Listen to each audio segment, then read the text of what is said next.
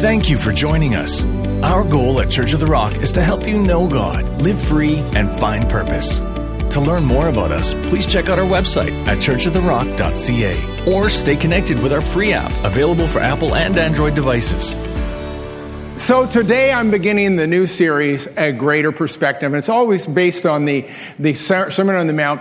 And uh, let me begin by saying this. You know, people come up to me all the time and say, Pastor Mark, if I was going to read the Bible somewhere where I could really get condensed kind of information to grow spiritually real quick, where would I go? And I say, in the Old Testament, you'd go to the book of Proverbs. I mean, this is written by King Solomon, history's wisest man. He's got some good stuff to say in there. And a little tip on this, you know, you can read easily the whole book of Proverbs in a year and get a lot out of it by reading just three little tiny verses every day. You're done the whole thing in a year. And you know what? You will be the smartest person in the room after you've done that. Some of you might take two years, but you'll get there. Uh, and in the New Testament, uh, the place to go would, of course, be the Sermon on the Mount. There is nothing like the Sermon on the Mount. It is considered the greatest sermon of all time, but not only that, the greatest discourse of all time. And that is Christians and non-Christians alike that would say that about the Sermon on the Mount.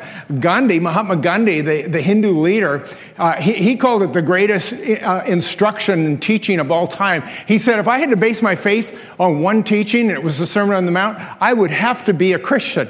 Interesting for a Hindu leader to make a comment like that. That's how powerful it is because when you begin to read, study, and embody the Sermon on the Mount, you gain this greater perspective on life that has the power to change and transform your life. I absolutely guarantee it.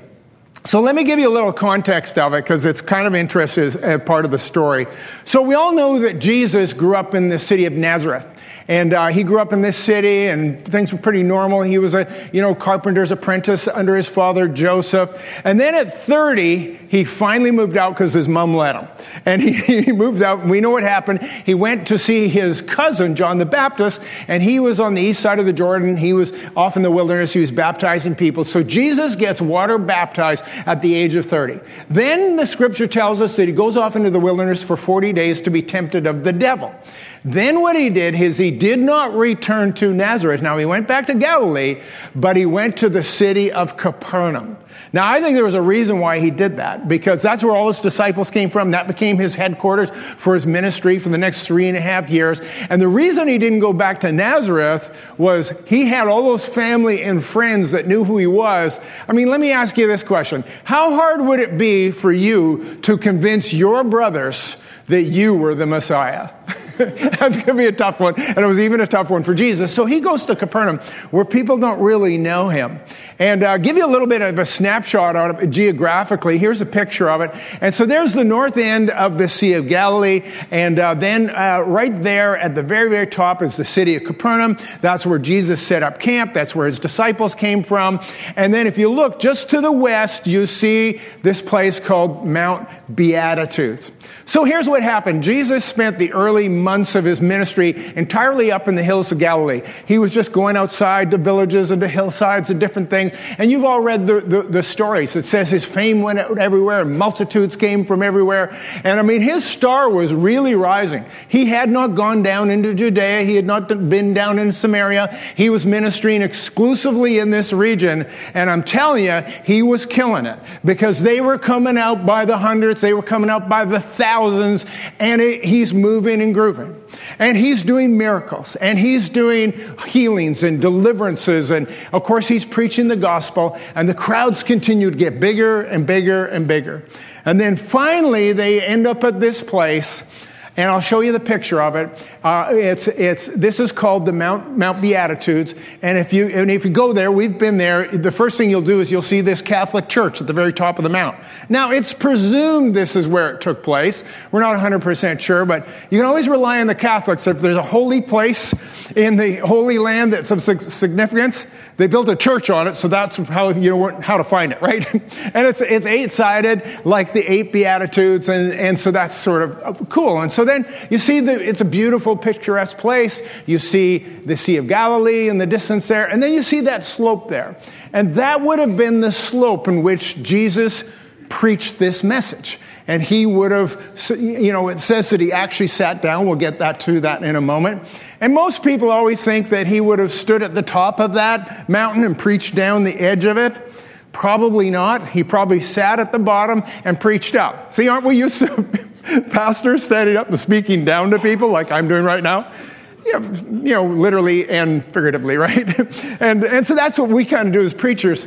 But it's a natural amphitheater, and if you go there and you stand at the bottom and you speak without a microphone, people at the very top can hear you. And that's how Jesus managed to speak to 5,000 or 10,000 people or whatever it was. And so we have a little bit of a snapshot of this geographically, what happened. Now, the big question is this. If you've read the Sermon on the Mount, which undoubtedly you all have, it's Matthew 5, 6, and 7. And at an average speed of reading, it will take you 15 minutes to get through the whole sermon. And I don't know if you've ever asked yourself this question. How did Jesus manage to get the greatest sermon of all time and all the information in the Sermon on the Mount? How did he manage to get it down to 15 minutes? And the answer is, it was his TED Talk. That's what it was, right? How many of you know what a TED Talk is? Yeah, you've seen them on, on YouTube. There's 4,200 of them. And what they do is they get people, the smartest people around, and they give them, you may or may not know this, they have 18 minutes. That's the time limit. 18 minutes. Get it done in 18 minutes. And they have to sum up everything they know about whatever in 18 short minutes. The last one Bill Gates did, he did it in, in eight minutes. Uh, when Stephen Hawking did his a number of years ago, and he doesn't speak fast, doesn't speak at all, he uses computer generated, it was 10 minutes long. Now, Pastor Rick Warren was asked to do one on the purpose driven life. 21 minutes. He went three minutes over. Typical preacher. They don't know when to shut up, right? Jesus manages to do his TED talk in a mere 15 minutes right? I, I, have a picture of it. Have you seen it? It's on YouTube. There it is. and it looks so realistic, doesn't it? Now I'm going to break the bad news to you. The Sermon on the Mount was not 15 minutes long. The Sermon on the Mount that you read in the book of Matthew is Matthew's executive summary is what it is. He took the Sermon on the Mount. Now, I'm sure Matthew was good at recording things. He was a tax collector. So I'm pretty sure he knew how to record things and he was recording the most important details and he was giving us the, you know, the executive summary. And I'm sure that Jesus' sermon was peppered with jokes and funny stories, right? I mean, how many imagine Jesus that way? He's on the hills of Galilee. He's up there. He's like a stand-up comic. You know, he's got them just rolling on the hillsides, laughing their heads off. How many of you imagine it like that? One person and me. There's, this is my imagination. I can imagine it however I want. So anyway, tough story. Matthew had to edit out the jokes and the funny stories, and he had to get it down to a mere 15 minutes. So I know you don't like that story, but that's the truth. That's how, what he had to have done. He had to redact this sermon and get it down to something that could be written. That's why you can't read it in 15 minutes and get everything you need from it.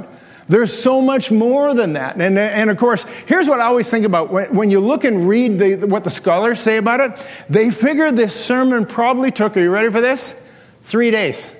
They figure he was on that mountain for three days, teaching them all of the aspects and the nuances of the Sermon on the Mount. All we have is the executive summary. And so when I look at it that way, and, and you, you know, some people give me grief about 35 minutes. Are you kidding me? I could be here for three days, right? nobody's cheering there. Nobody's hoping for that. But we're known to be a bit long winded. You know that? I mean, it's, it's like the story of this, this pastor. He was known for his particularly long sermons, but halfway through his sermon, one of his elders gets up and leaves the building. And then at the very end of the service, right at the conclusion, the elder comes back. He goes up to him and he says, Abe, what's the deal? You walked out in the middle of my sermon. He said, I had to go get a haircut. He said, Why didn't you do that before the service? He said, I didn't need one then. you know, it's a long sermon. So here's what we're going to do we, uh, we can't possibly cover everything in the Sermon on the Mount, but I'll tell you what we have to do in these sessions is we have to start with the preamble. And the preamble of the Sermon on the Mount is the Beatitudes. It's part of it, it's important, it's the beginning, and it sets everything up. And if you miss that, this is going to be kind of a broad strokes message. If you miss the preamble and, and understanding what it's about, then you really miss the rest of the sermon. So we're going to jump into this. We're in Matthew chapter 5, verse 1. And seeing the multitudes, he went up on a mountain, and when he was seated, his disciples came to him. Then he opened his mouth and taught them, saying, Blessed are the poor in spirit, for theirs is the kingdom of heaven. Blessed are those who mourn, for they shall be comforted. Blessed are the meek, for they shall inherit the earth. Blessed are those who hunger and thirst after righteousness, for they shall be filled. Blessed are the merciful, for they shall obtain mercy. Blessed are the poor in heart pure in heart rather, for they shall see God. Blessed are the peacemakers, for they shall be called the sons of God. Blessed are those who are persecuted for righteousness, sake, for theirs is the kingdom of heaven. Blessed are you when they revile and persecute you and say all kinds of evil against you falsely for my sake. Rejoice and be exceedingly glad, for great is your reward in heaven. For so they persecuted the prophets who were before you. So I want you to look at this picture for a moment. Jesus' star has been rising. He's been out there several months. We don't know exactly how long. He's now got huge crowds and huge multitudes. I mean, he's on a roll. But Jesus had a bit of a habit of crashing his own party. You say, what are you talking about? I'm talking about what he just did here. He actually lures people in with cake and ice cream, and then he serves them broccoli and cauliflower. You say, what are you talking about? Well, the miracles and the healings and all that stuff. That was the cake and ice cream. That got people in, and that's why the crowds came. But then he gave them what they really needed, which was broccoli and cauliflower, and that's what the Sermon on the Mount is. I mean, you look at this stuff. Did you see the stuff he just said here? This is what he tells them. He says, Blessed are, are the poor in spirit, and blessed are the mournful, and blessed are the meek, and he goes on and on. I mean, Come on, Jesus, where's the good stuff? where's the good stuff? And he just sort of lays it out there. There's almost nothing sort of that appeals to your fleshly desires in this because that is not the essence of it. Now, if I was going to give one quick description of the Sermon on the Mount, this is what I would say about it. It is instructions in the counterintuitive principles of the kingdom of God that will transform your life to live a life less ordinary, to live a life that is completely beyond what our world can and does live. And every one of these principles is upside down. Every one of these principles is inside out. Almost every one of these principles is opposite to our human nature and how we would act and how we'd respond in a certain circumstances. I mean, think about what he tells us. It's all upside down. He says, the last shall be first and the first shall be last. He says, the least shall be the greatest and the greatest shall be least. He says, less is more and more is less. He says to love your enemies and do good to those who hate you. He tells us to go the extra mile to give every, to everybody that asks. He tells us it's good when we're persecuted, it's bad when we're praised, and he commands us to forgive everybody all the time. Every single thing I just said there is completely, utterly, totally contrary to human nature what you would normally do in a particular situation. That, my friends, is the Sermon on the Mount. Now, let me ask you a question. How many of you in the room have actually read my book, A Greater Perspective? How many of you read it? Not very many of you. You know, you should all get it read it. It's really good. Trust me on this. It's going to be worthwhile. So, those of you who haven't read it, I won't ruin the ending for you, but I'm going to ruin the beginning. So, the introduction, I tell a story about a Seinfeld episode. the whole book is predicated on a Seinfeld episode. Now, you know I'm a big fan, or maybe you don't, but, uh, but I am. I've seen every episode of Seinfeld multiple times. And I talk about one particular episode. Let me go to the database. It's season 5, episode 22, The Opposite. And the story is George and Jerry, and they're sitting in Monk's coffee shop, and George says, Jerry, it's not working. He says, What's not working? He says, Nothing. None of it's working. Every decision I've ever made and every instinct I've ever had has been wrong. And so Jerry says to him, and here's the shot from the scene if every instinct you have is wrong, then the opposite would have to be right. And so George says, That's it. I need to do the opposite. From now on, I'm going to do the opposite of what my instinct is, the opposite of what I would normally do. And of course, in the rest of the episode, he does the opposite, and guess what? He succeeds in everything he does. And it begins with him walking across the, the coffee shop, and there's a, a beautiful woman sitting at, at the counter, and he turns to her and says, My name is George, I'm unemployed, and I live with my parents. She says, Hi, I'm Victoria. that is not a great pickup line. That's why it's funny. That's a terrible pickup line. So he starts doing the opposite, and things start to go his way. I know what some of you are thinking. You're saying, Mark, you're comparing the Sermon on the Mount to a Seinfeld episode? I'm sorry, it's just how my brain works. It's just how it's got to be. So we need to go back for a moment to the Beatitudes. I said the Beatitudes were the preamble to the Sermon on the Mount. And see, the Sermon on the Mount, I'll tell you what it is it's instructions for life, it's what you ought to do and how you ought to live.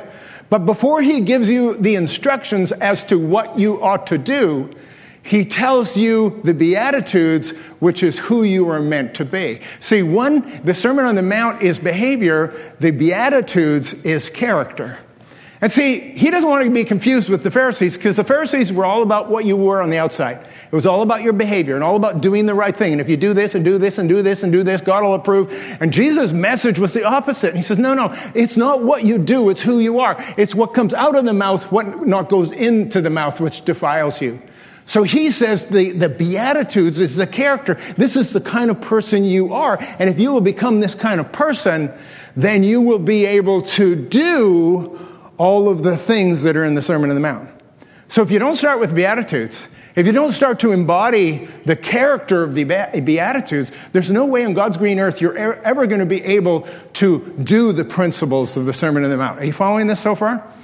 So this is, this is the essence of it. It's about who we are.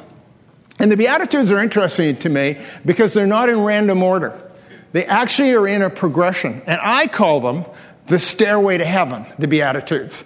And they actually work up, and, and there's many scholars that would agree with that, that it's like a ladder going up. And it's not like Led Zeppelin's stairway to heaven, by the way. That's, you, some of you guys are thinking about this wrong.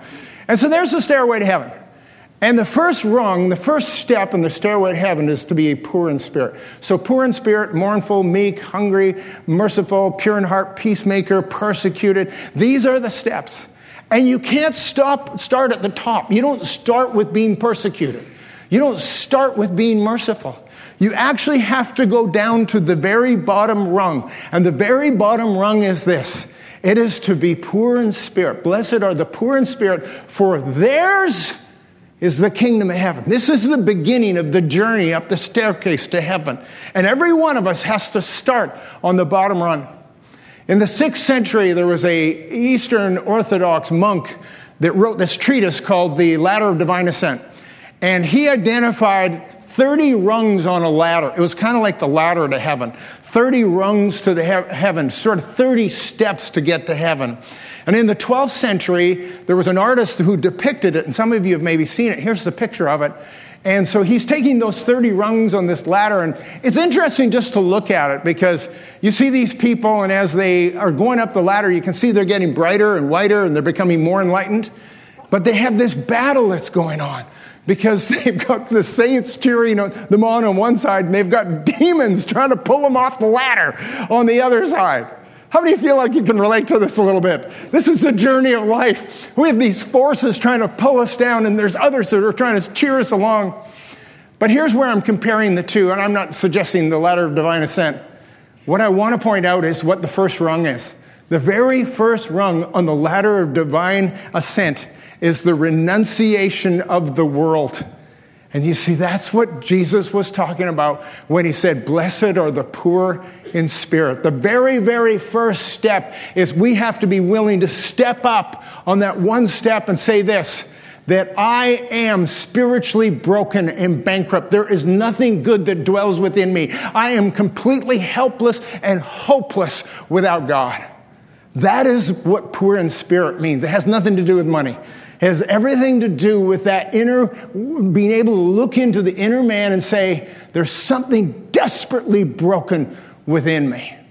And I'll tell you something, if you think about this, any of you who've ever been involved in 12 step programs like AA and, and Narcotics Anonymous and those, they all, they all go the same way. Step one. What's step one? Anybody know?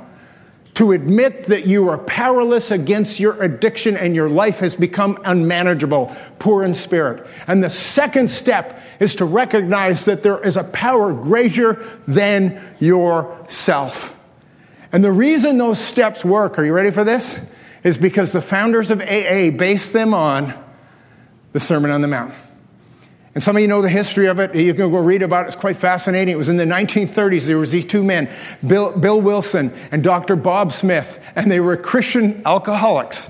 It's a thing these two Christian alcoholics and they got together and they said, What can we do to help people get free of their addiction? And I don't know if you've seen this coin, but that depicts uh, Bill Wilson and Dr. Bob Smith. And you get these coins as you manage to, every year, you get a medallion sort of recognizing you've been one year free, two year free, three year free. But here's a lot of people don't know this part of the story that Bill Smith and, and Dr. Bob, he always called himself Dr. Bob they actually began this thing based on the Sermon on the Mount, and they realized that only the Beatitudes was going to allow people to get free from this. And there's this great story that in the very first meeting, and, and the meetings that ensued after that, uh, Dr. Bob, he, went and he took a, a dining room chair and he stuck his foot on the first rung. Don't miss the symbolism in, in this. He put his foot on the first rung, and then he turned to the group and he said, My name is Dr. Bob, and I am an alcoholic. And then he proceeded to read the entire Sermon on the Mount. And every time he led a meeting, he read the Sermon on the Mount because he understood it was only by the power of the gospel that people were going to be able to get free. And it's a matter of recognizing who we are, that we are poor in spirit. And I want to say it again there's a big difference between poor and being poor in spirit. I know Luke said, Blessed are the poor but the better, better version of it is, is Matthew's, where he says, Blessed are the poor in spirit. And Jesus illustrates it in a very famous story. And he says, Two men, it's in Luke chapter 18, he says, Two men went up to the temple to pray. And one was a Pharisee and one was a tax collector. And he says, And the Pharisee prayed thus to himself. You know, when you're praying to yourself, you're probably in trouble right from the get go. And he prayed thus to himself Lord, I thank you that I am not an extortioner, a sinner, an adulterer. And then he points and says, or like this tax collector. And then the tax collector prayed. And it says he did not even lift up his eyes, but he beat his breast and he said, Have mercy on me, Lord, for I am a sinner. And then Jesus asked this question. It says, Which one of these men went up to his house justified? And I say to you, it was the tax collector. Why? Because he was poor in spirit. Now, I want to point something out to you. Neither of these men were poor, they were both wealthy men. The Pharisee was wealthy. The tax collector for sure was wealthy. But the difference was he became poor in spirit. Internally, he was poor. See, people are so confused about this because Jesus, after the rich young ruler walked away, and Jesus turned to his disciples and said, How hard it is for a rich man to get into heaven. It would be easier for a camel to go through the eye of the needle. And then his disciples said, Well, Lord, who can be saved? And Jesus said, Eh, with man it's not possible. But with God, all things are possible. What was he saying? He was saying the problem with the rich is the rich have an attitude. And the rich, it's not, it's not a matter whether they're rich or not. That's not the point. The attitude, the spirit of the rich is the problem because they're self centered and they're selfish and they're narcissistic. They don't think they need God. And that's why rich people don't go into the kingdom of heaven. And the tax collector, he humbled himself and he became poor of spirit and he went down to his house justified. There's a little verse in the book of Proverbs, going back to Solomon's wisdom. A little verse, Proverbs 18, Verse 23, this is from the Berean translation. It says, A poor man pleads for mercy, but a rich man answers harshly. Now, if you just read that, you might miss the essence of what he's talking about. And he's, he's, he's talking about rich and poor people and how they act. But I want you to think about the spirit of the rich man and the spirit of the poor man. See, the rich man answers harshly. Why? Because he's rich and he feels superior to other people and he feels like somehow that he has achieved more in life than others and he looks down at other people and you will see they often speak harshly. You've seen it. They bark orders at people and they yell at people and they think it's okay for them to just go off on people because they have made their way and they're rich and that's the spirit of the rich man. But the spirit of the poor man, that's different because they don't have that credibility in this world. So they have to plead for mercy. They have to beg for mercy. And it's exactly what Jesus is saying here in the Sermon on the Mount. He says that, that first step, you've got to get that first step. And you know, all the other steps will follow in line, but if we don't get that first step where we become poor in spirit, we are in so much trouble. And you have to take on the, the spirit of the poor man. So I want to illustrate this with a story. It happened to me 40 years ago. I was just new in, in ministry. I was a young guy, and uh, I was an associate pastor at a church. And our pastor was holding this conference. And at this conference, they were bringing in a big name prosperity preacher from the U.S. Now, the conference had already started, and in the evening meetings, uh, our pastor was running them, and this preacher was flying in from the U.S., and so he asked me to go pick him up. Otherwise, he would have done it. And so I drove down there in my little Honda Civic, and I pulled up and I, I picked him up, and I'll, I'll, never forget it, never forget it. He, he came out in his three piece suit, and he, he came out and he looked at my car and he said, Is that your car? And I said, Yeah, yeah, it's, it's my car. I have, I have another vehicle, but it's a bicycle, and this one holds more people. And you know, I've always been a smart aleck. It's the little gift that God gave me that He's not taking away from me. And He says I can keep it if I like. I'm very grateful. And, and so, so, anyway, he gets, you can see, you can see he's disgusted with my car. So he, so he gets into my car and immediately starts talking about his car. He says, you know, I got a brand new car and I made a big mistake in buying that car. I bought a black Cadillac with black leather interior and in that Texas sun, that, that interior gets so hot you can't even sit in it. I said, that's why I went with the eight year old Honda with the cloth seats. It's always comfortable. so, so, we're, so we're driving along, we're coming back on, on Route 90, and then he asked me this bizarre question. He says, so, so where do the wealthy people live in this city?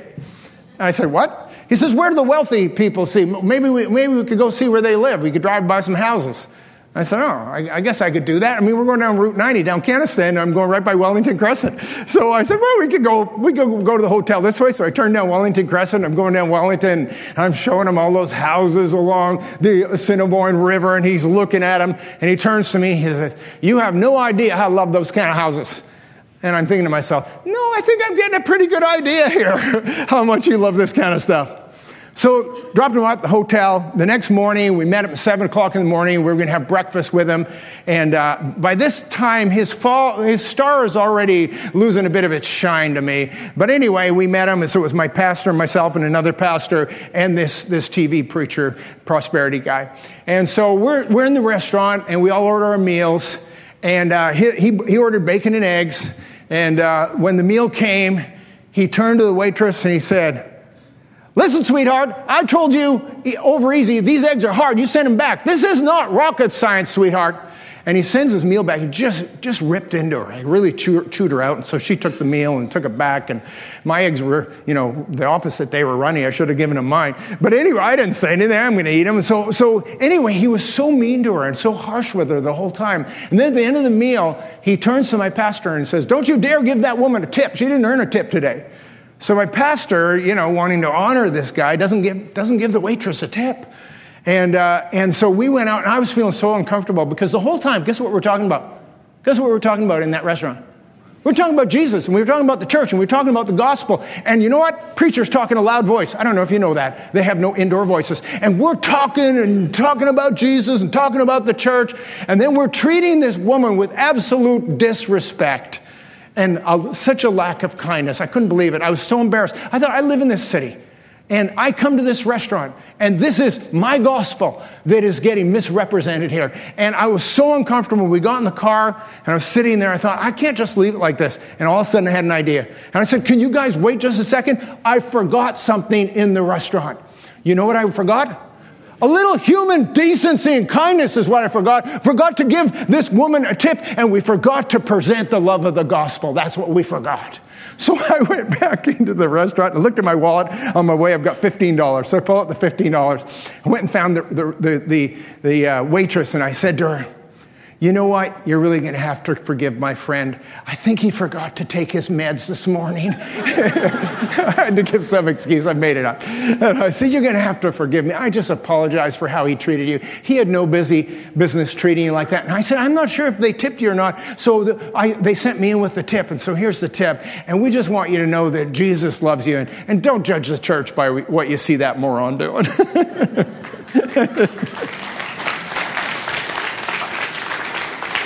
And I remember my experience. This was my first experience with some sort of big shot preacher like this. And I remember this is 40 years ago, do the math. I'm just new in ministry. And I remember thinking to myself, I don't ever want to be that guy. I don't ever want to be that guy. I do never, I never want to have the spirit of the rich man. You see, you begin the journey being poor in spirit, and that's where you stay. You remain poor in spirit. And that's how you get everything that God is trying to give you by recognizing that you are nothing and He is everything. And I remember thinking to myself, I don't ever want to be that guy. And I know I've failed many times. You've probably seen me do it. I know I've been harsh with people. I know I've been like the rich man from time to time in being harsh, but I work at it really hard. And I think sometimes I've, I've sort of overcompensated. I think it's the reason I've never bought a black Cadillac. Do you know that? I've never bought one, never going to. And I think it was the reason why I drove that 15 year old white van that I drove around. And people used to point and laugh and say, Why are you driving that? I think I was overcompensating. I think the whole time I'm thinking, I don't ever want to be that guy. But I know I have my moments. And I want to just end with this little story about how easy it is to fall into this. So some of you know that from time to time we go and we do these tours. And we usually go out west and we go to cities like Edmonton, Calgary, and you know, Vancouver and different places. And, and Derek and the gang and the musicians, and we put on a kind of a show, like kind of the Easter show. We often dress in costumes and we do secular music. And then I preach and we have a lot of fun with it. And uh, you probably don't know this because around here I'm kind of like, hey you. But when I go on the road and we do these tours, I'm really something. I am really, I am really something. Let me tell you. And people, people will line up, line up to see me. Sometimes dozens and dozens of people, and they'll stand in line for a half an hour just so they can shake my hand, and I so I can give them an autograph or take a selfie with them. And you know what I'm thinking the whole time? This is not real life, Mark. So don't let it go to your head. You are nothing special, trust me. And I have to remind myself, this is not real. This is not life. This is not who I am. And I'm, I'm going to honor these people by, by doing with this, this with them, but I need to remind myself, I'm nothing special. So anyway, this particular week we're in we're in Calgary, and uh, we were using the, the theater down movie theater downtown. We had it for the morning. It was a big, beautiful movie theater. We had you know four or five hundred people that particular day. It was great, and uh, we had it till noon. And then at noon it was opening up for the movie theater for for the afternoon. And so the meeting's done, and I've got this huge lineup of people and I'm shaking hands and I'm, you know, kissing women and slapping babies and doing all the stuff you do, you know, and I'm doing, I'm doing all that stuff. And I, I finally get through the line. It was at least 30 or 40 minutes. I finally got through the line and then I looked and there was one woman still standing there. And I thought, oh, I got one more woman. So I walked over to her. I said, so, so you're the last one appreciate you waiting this long. And she's just looking at me a little confused at first. And I said, so where are you from? And she's talking about where she's from. And, and I said, so, uh, have you been waiting long? Did you enjoy the show? She said, How would I know? I'm still standing in line to go see the movie, and I have no idea who you are. it was such a humbling moment. and I remember thinking to myself, Note to self, you are nothing special. you were just standing in some woman's way trying to go to a, a movie. And I, I always remember that moment because it's so easy for us to get caught up in this that we are really something because at the end of the day, we are nothing. To be poor in spirit is to recognize that we are completely destitute without God. And without Him, we can do nothing and be nothing. And when we will embrace that and when we will become poor in spirit and we will remain there, we don't just remain there because we move through this journey of transformation to become everything that God said we could be. And the principles of the Sermon on the Mount begin to pour out of us, and our life becomes this transformational experience as we begin to live and look at the life in a brand new way as a greater perspective. Let's stand together, shall we? All right, we're going to take a moment here today. I want to ask you all to bow your heads and close your eyes if you would. Because I know there's people in this room that are at that first step. You're at the first rung. And you realize that today, that that's the step you need to take. That you need to embrace the fact that spiritually you are broken. It's not something to be insulted by. Every single one of us has been there or need to be there.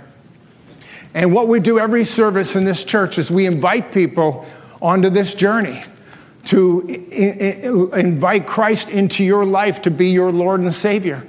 And if you don't know Him, if you don't know you're on this stairway to heaven, if you haven't begun that journey, and you don't know where life's going to lead you in the end, we want to give you that opportunity today. And we're not going to single you out. Every head is bowed, every eye is closed. I'm not going to call you forward. I'm not going to ask you to say anything publicly. But if you're thinking today, that's me, I need to take that first step. I need to acknowledge my need for a greater power, and that greater power is Jesus. And if that's you today, I just want you to slip up your hand. I won't call you forward. Nobody's looking around. Just take a moment and slip up your hand. Let me see it. There's hands popping up around the room. I want to talk to some other people here. You knew him once in the past, and you slipped away, and you need to go back to that first step and you know you're no longer walking with Him. And if that's you, I want you to slip up your hand. Again, won't call you forward, but you do need to acknowledge that. Great, fantastic. You can all lower your hands. So let's do this. I said I wouldn't single anybody out, so we're all going to pray together. So let's pray. Lord Jesus, I thank you for the work of the cross. And I come to that cross as a broken and destitute person, poor in spirit recognizing that without you, there's no good in me. And today I invite you into my life to be my Lord, to be my Savior. I recognize that you rose from the dead on the third day, and you forever live to be my Lord. Old things have passed away, all things have become new. Today I'm a new creation in Christ, and I've begun my journey on the stairway to heaven. In Jesus' name, amen. Let's give the Lord a shout, shall we? Thanks for joining us. We want to help you know God, live free, and find purpose. To find resources to grow in your relationship with Christ, go to churchoftherock.ca slash next. You can also join us at one of our campuses, including our interactive online campus at churchoftherock.live. For locations, service times, or to support the ministry of Church of the Rock, please go to churchoftherock.ca or download the Church of the Rock app.